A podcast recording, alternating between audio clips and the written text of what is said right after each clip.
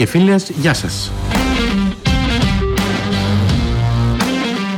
Με λένε Χάρη και είμαι ο κοντεσπότης σας σε ακόμη ένα επεισόδιο του Photography it's a hobby after all.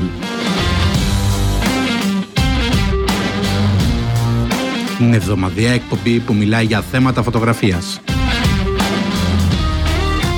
Και είναι εκπομπή που σας ενημερώνει για όλα τα νέα στο χώρο. Και τέλος, την εκπομπή που επιδιώκει να γίνει το ευχάριστό σας διάλειμμα. Πάμε να ξεκινήσουμε λοιπόν. Φίλοι και φίλες, καλημέρα, καλησπέρα. Καλώς ήρθατε σε ένα ακόμα επεισόδιο του Ανεξάρτητου Podcast που μιλάει για τη φωτογραφία. Πριν ξεκινήσουμε το σημερινό μας επεισόδιο, θέλω να σας ενημερώσω για το διαγωνισμό που τρέχει έως εικοστή τέταρτη Δεκεμβρίου. Και ο νικητής θα λάβει το καλύτερο ίσως Luminosity Panel για το Photoshop, καθώς επίσης και η εκμάθηση Exposure Blending κατευθείαν από το δημιουργό του προγράμματος Greg Benz. Link θα υπάρχει στην περιγραφή του podcast μας, καθώς και στη σελίδα στο Facebook. Και αφού μιλήσαμε στο προηγούμενο επεισόδιο για το διαχωρισμό των καμερών σύμφωνα με τον αισθητήρα και συγκεκριμένα για τη full frame κάμερα, σήμερα θα αναλύσουμε τι είναι η κάμερα περικομμένου αισθητήρα ή αλλιώς έι πι ες σι κάμερα ή crop sensor κάμερα. Οπότε λοιπόν έχουμε και λέμε ότι μια κάμερα με περικομμένο αισθητήρα έχει μικρότερο αισθητήρα από μια κάμερα πλήρως καρέ. Κάμερες με κομμένο αισθητήρα είναι γενικά φθηνότερες και μικρότερες από τις κάμερες πλήρους καρέ. Οι κάμερες αυτές έχουν ένα παράγοντα περικοπής που εφαρμόζεται στην εστιακή απόσταση οποιοδήποτε φακού, που σημαίνει ότι τα πενήντα μιλιμέτρα σε μια κάμερα πλήρους καρέ είναι ουσιαστικά περίπου ογδόντα μιλιμέτρα σε μια κάμερα με κομμένο αισθητήρα. Οπότε οι έι πι ες σι κάμερες έχουν μεγαλύτερο βάθος πεδίου από τις κάμερες πλήρους καρέ. Πάμε να αναλύσουμε λοιπόν όλα τα παραπάνω. Τι είναι ο αισθητήρας της κάμερας? Είναι το κομμάτι πίσω από το φακό μας και βρίσκεται στην κάμερα και είναι αυτό το οποίος καταγράφει την εικόνα. Τι είναι ο περικομμένος αισθητήρας που λένε? Ένας αισθητήρας πλήρους καρέ, όπως αναφέραμε, είναι τριάντα έξι επί είκοσι τέσσερα μιλιμέτρα. Άρα ο crop είναι σίγουρα μικρότερος, αλλά διαφέρει από κατασκευαστή σε κατασκευαστή. Στην Canon είναι είκοσι δύο κόμμα τρία επί δεκατέσσερα κόμμα εννιά μιλιμέτρα. Στην Nikon είκοσι τρία κόμμα πέντε επί δεκαπέντε κόμμα επτά. Στη Sony είκοσι τρία κόμμα πέντε επί δεκαπέντε κόμμα έξι μιλιμέτρα.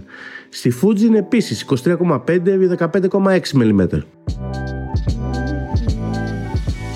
Οπότε, πού καταλήγουμε? Ότι Nikon, Sony και Fuji έχουν σχεδόν ίδιων διαστάσεων σένσορα, με απόκληση ένα με δύο χιλιοστά, που είναι τελείως επιτρεπτό. Ενώ η Canon έχει τελείως διαφορετικό σύστημα. Ποιο είναι το αποτέλεσμα? Ο συντελεστής περικοπής. Αναφέρθηκα και στο προηγούμενο επεισόδιο για το συντελεστή. Με ένα κομμένο αισθητήρα, ο συντελεστής περικοπής για την Canon είναι ένα κόμμα έξι και για τους άλλους, τη Sony, Fuji και της Nikon, είναι ένα κόμμα πέντε. Τι σημαίνει αυτό? Όταν βάζεις φακό πενήντα μιλιμέτρα σε μια κάμερα με κομμένο αισθητήρα, υπάρχει παράγοντας περικοπής. Έτσι, όπως λέω, σε μια κάμερα Canon είναι ένα κόμμα έξι, πολλαπλασιάζεται την εστιακή απόσταση κατά ένα κόμμα έξι, που ισούται με ογδόντα. Η εστιακή απόσταση πενήντα μιλιμέτρα σε μια κάμερα Canon λοιπόν με κομμένο αισθητήρα είναι ουσιαστικά ογδόντα μιλιμέτρα και με τα αστραπιά μαθηματικά μου στα άλλα συστήματα είναι ουσιαστικά εβδομήντα πέντε χιλιοστά.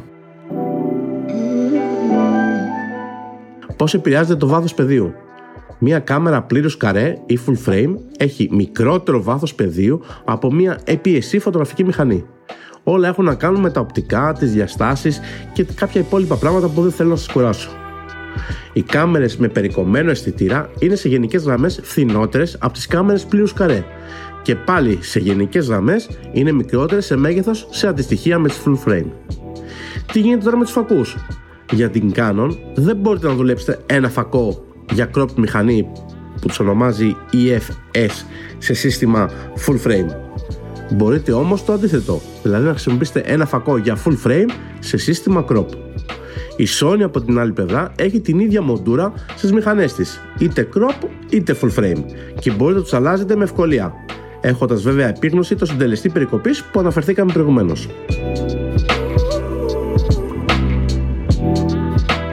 Οκ, okay, χρειάζομαι κάμερα αισθητήρα περικοπής ή κάμερα πλήρους καρέ? η νούμερο ένα απάντηση σε οποιαδήποτε ερώτηση στη φωτογραφία είναι εξαρτάται. Εξαρτάται ποιες είναι οι φιλοδοξίες σας. Εξαρτάται ποιος είναι ο προϋπολογισμός σας.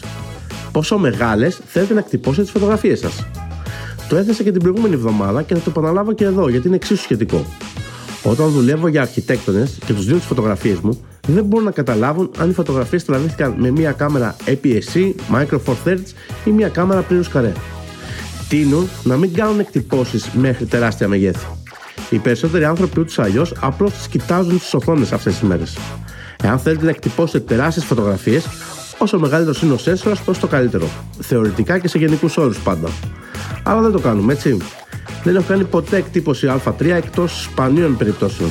Επομένως, εάν δεν κάνετε μεγάλες εκτυπώσεις ή περιμένετε τους πελάτες σας να κάνουν μεγάλες εκτυπώσεις, δεν πρόκειται να κάνετε διαφορά μεταξύ Micro Four Thirds, Full Frame κάμερας και έι πι ες σι.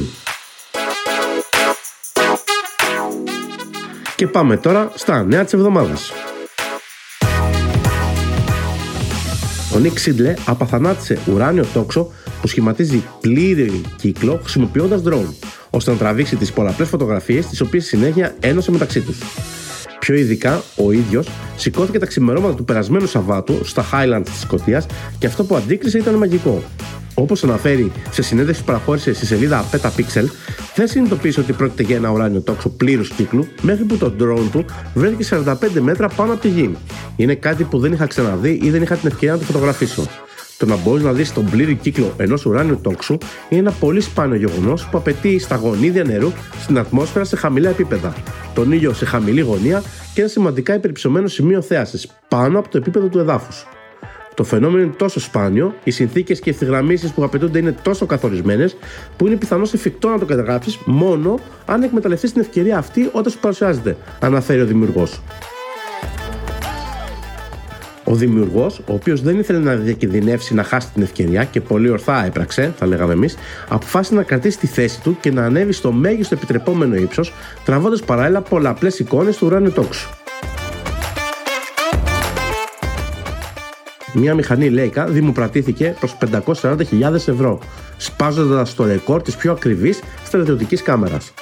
Είναι τρελή όσοι έχουν άπειρα χρήματα, και έτσι ακόμα και μια Leica κάμερα πωλήθηκε σε δημοπρασία όσο δύο ή τέσσερα σπίτια. Η μηχανή Leica εμ φορ Olive του χίλια εννιακόσια εβδομήντα ξεκίνησε στην τιμή των εκατόν πενήντα χιλιάδες ευρώ και αναμενόταν να πιάσει τριακόσιες με τριακόσιες πενήντα χιλιάδες ευρώ. Τελικά κατάφερε να σκαρφαλώσει τις πεντακόσιες σαράντα χιλιάδες ευρώ. Πρόκειται για μια από τις πιο σπάνιες κάμερες M σειράς σε απολύτως πρωτότυπη και άριστη σχεδόν κατάσταση. Στο πίσω μέρος της επάνω πλάκας είναι χαραγμένο το Bandster Worker με το αντίστοιχο Elmar δύο κόμμα οκτώ πενήντα μιλιμέτρα. Η συγκεκριμένη κάμερα παραδόθηκε στις είκοσι οκτώ Δεκεμβρίου του χίλια εννιακόσια εβδομήντα και είναι επίσης σε τέλεια τεχνική κατάσταση με καθαρό finder και λειτουργικό κλείστρο. Μόνο τριάντα μία κάμερες εμ φορ παρήχθησαν σε πράσινο της ελιάς, μερικές είναι χωρίς χάραξη και μόνο πολύ πολύ λίγες από αυτές εξακολουθούν να υπάρχουν σε αυτή την τέλεια κατάσταση.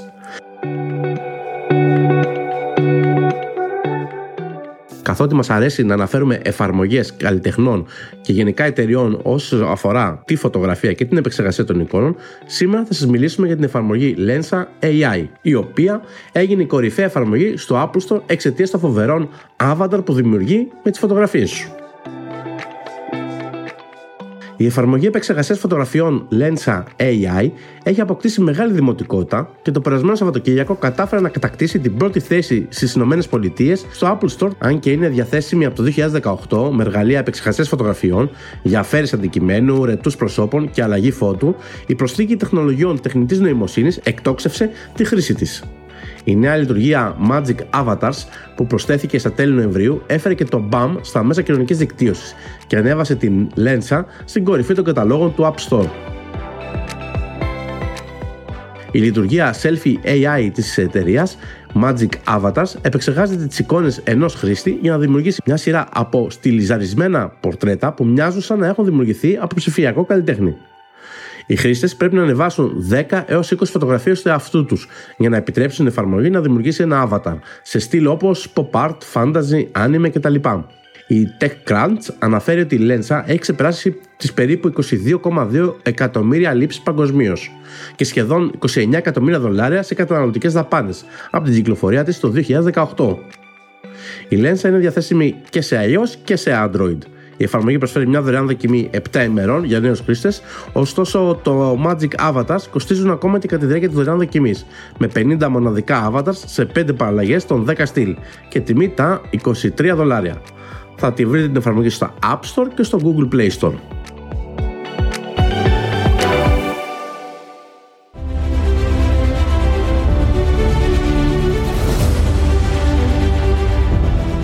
Φίλοι και φίλες, άλλο ένα podcast της σειράς Photography it's a hobby after all έφτασε στο τέλος του.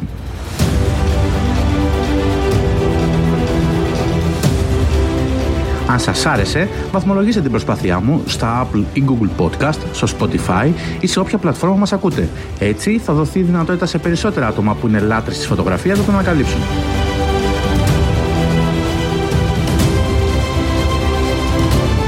Για τυχόν λάθη, παραλήψεις ή έστω για ιδέες που τυχόν έχετε, μπορείτε να επικοινωνήσετε μαζί μου μέσω μηνύματος στα social media, Facebook, Messenger, Instagram, ψάχνοντας το προφίλ μου Φωτοκιάκοτος. Ή ακόμα, μπορείτε να επισκεφτείτε το site μου στο photokiakotos τελεία com και να διαβάσετε το blog που διατηρώ εκεί με πολλά και ενδιαφέροντα θέματα. Ως την επόμενη εβδομάδα.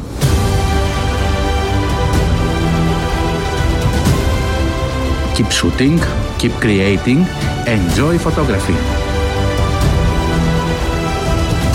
Γεια σας.